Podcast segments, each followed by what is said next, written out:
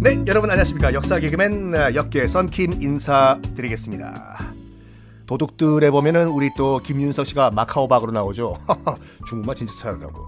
지난 시간에 여러분들 아, 이게 중국 청나라 걸륭제 황제가 맥카트니한테 열받아가지고 야 모든 무역항 다 문 닫아라 해.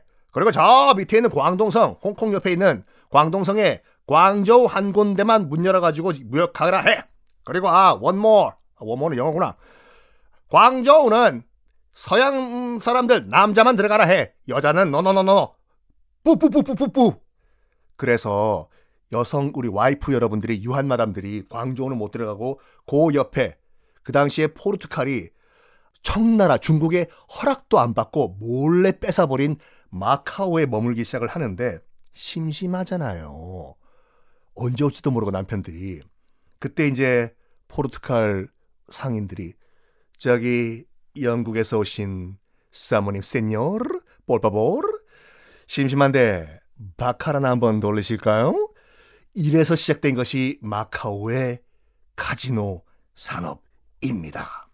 그리고 또 이 중국 어, 청나라 정부가 뭘 요구하냐면 아 그리고 광저우에 들어왔다고 하더라도 우리 중국인들과 직접적인 직거래 금지한다 해. Oh my god!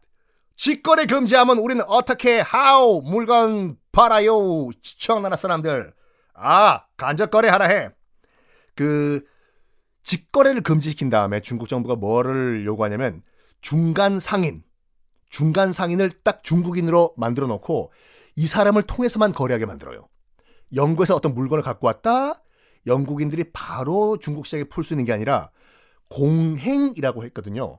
공행이라고 하는 중간 상인에게 팔고 그 중간 상인 공행이 다시 중국 시장에 풀고 그리고 중국에서 이제 차를 생산하는 중국 차 상인들이 있을 거 아니에요?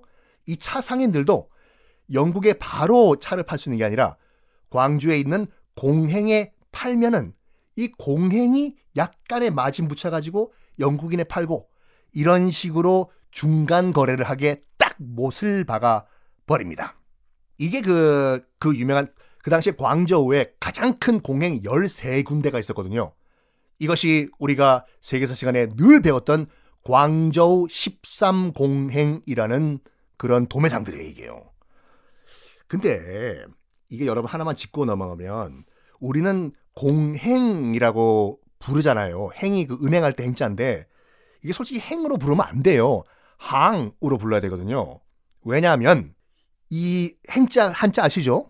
은행할 때 그게 가다 가다라고 할 때는 행으로 발음을 하지만 점포, 점빵, 가게의 뜻을 얘기할 때는 항으로 발음을 해요.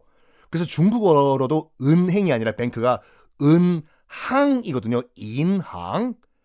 근데 이게 처음에 우리나라에 들어올 때 잘못 전해져 가지고 그게 고착화가 돼서 은항을 은행으로 부르기 시작했는데 가끔씩 그 중문과 교수들이 지적을 하더라고요. 이거 원래는 은행이 아니라 은항으로 해야 되는데 잘못됐다.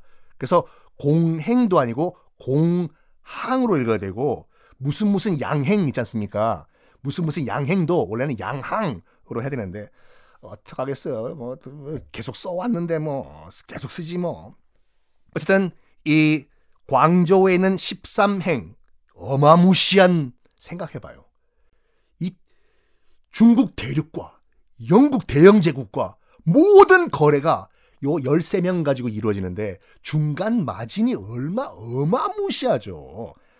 그 중에 가장 큰 공행이 이제 이화양행이라는 데가 있었는데 그 주인장 양반 이름이 오병감이에요. 오병감.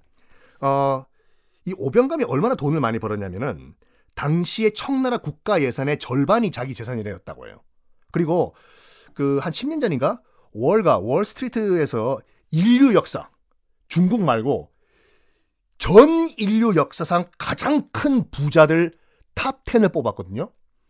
1위가 누구냐? 징, 징, 징기스칸. 징기스칸이 1위였고 2위가 그 손자 쿠빌라이 칸이 2위였고 3위가 이 오병감이에요. 중국 부자 아니에요. 전 세계 인류사 통틀어서 부자.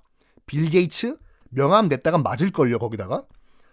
어쨌든 이 오병감이 얼마나 돈이 많았냐면은 그 당시에는 이제 은 가지고 다 거래했거든요. 아 누가 지폐를 믿어 그 당시에. 가서 은 가지고 다 거래하자. 은으로 이제 주고받고 거래했는데 오병감네 집에 그 창고에 은 금고가 있었는데 하루는 불이 났대 거기요. 불이야! 불이야! 은이 다 녹아가지고 그 앞에 있는 주강, 강바닥에 쫙 다 흘러 들어갔대요. 그 당시에 너무 많은 은들이 흘러 들어가 가지고 주강 바닥이 다 은으로 코팅돼서 지금도 광저우 앞바다에 맑은 날이 되면은 물이 반짝반짝하다. 그것이 밑에 깔려 있는 오병감의 은이다. 라고 광저우 사람들은 지금도 얘기해요. 혹시 나중에 여러분 그 코로나 뚫린 다음에 광저우에 놀러 가면은 거기, 거기 뭐 역사 해설가라든지 뭐 가이드가 있을 거 아니에요? 그 반짝반짝 빛나는 거 보고 그렇게 얘기한다니까요. 여러분 니하오 니츠 팔로마 저 주광이 반짝반짝 빛나죠? 저게 다 100년 전에 오병감 은창고에서 흘러나온 은이에요. 주러 가면 안 돼요. 다음 코스로 이동. 뻥도 대륙 스케일로 하시는 분들이죠. 그만큼 어마무시한 부자였는데 여기서 우리가 잠깐 주목해야 될 인물이 하나 있습니다. 그 오병감이라는 그 당시 중국 최고의 부자, 광저우 number one rich man 밑에서 일하던 존 머레이 포브스라는 소년이 있었어요. 포브스 잡지와는 상관없어요. 이 성만 똑같아요. 존 머레이 포브스가 그 오병감 밑에서 일하면서 그때 영국이랑 거래하다 보니까 이제 영어 하는 사람이 필요하지 않습니까? 그래서 통역도 해주고 서류 다 영어로 번역해주고 하던 그런 소년이었는데 오병감 밑에서 받은 돈을 모아 모아 모아 모아 그 월급을 모아가지고 미국으로 돌아가요. 얼마나 월급을 많이 받았으면 존 머레이 포브스가 그 오병감 밑에서 받았던 월급을 모아가지고 처음 시작한 산업이 뭐냐면 대륙간 횡단 철도 사업을 시작을 해요. 처음으로 샌프란시스코랑 시카고랑 연결하는 대륙간 철도를 뚫은 사람이 존 머레이 포브스고 이 사람이 그 철도 사업으로 엄청난 그 돈을 벌거든요. 좀 깨 있는 인사여가지고 그 당시 그 엄청나게 번 돈 가지고 돈은 없지만 실력은 있고 힘이 없는 한 변호사를 주목을 하게 돼요. 존 머레이 포브스가. 그래서 그 변호사한테 찾아가가지고 내가 돈은 무조건 내가 대줄 테니까 당신은 당신 꿈을 펼쳐라. 힘없는 변호사요. 네 꿈을 펼쳐라. 그래서 존 머레이 포브스의 재정적 지원을 받고 이 시골 촌뜨기 컨츄리 꼬꼬 변호사가 정계에 진출해서 대통령이 됩니다. 그 사람이 바로 아브라함 링컨이에요. 자, 어쨌든 이건 정사예요, 여러분들. 아브라함 링컨. 그러니까 나비 효과인 것 같아. 아까 아편 뭐 그 거래부터 시작해가지고 광주 13행, 오병감, 존 머레이 포브스, 철도 사업, 그리고 아브라함 링컨까지. 그런데 다시 광주로 돌아와서 엄청난 무역 불균형 아니에요, 지금요. 홍차 수입은 엄청 하고 있는데 영국에서 중국은 영국산 면직물을 안 사주는 거 아니에요. 제발 좀 우리 비틀즈가 만든 면티 좀 사달라고. 너 우리 피, 볼 필요하다 해. 은화가 그러니까 인도에서 면직물 팔아서 번 은 영국이 갖고 있었지 않습니까? 이게 싹 다 중국으로 들어가 버리는 거예요. 그 홍차 때문에 홍차. 아이고 머리야. 그 영국 정부에서 이거 뭐 방법이 없냐? 어? 야, 우리가 지금 인도에 이 쇠가 빠지게 지금 그다 아, 팔면 뭐해 면직물 어? 영국으로 들어온 은화 다 지금 광저우로 들어가고 있잖아 오병감한테 뭐 다른 거 없나?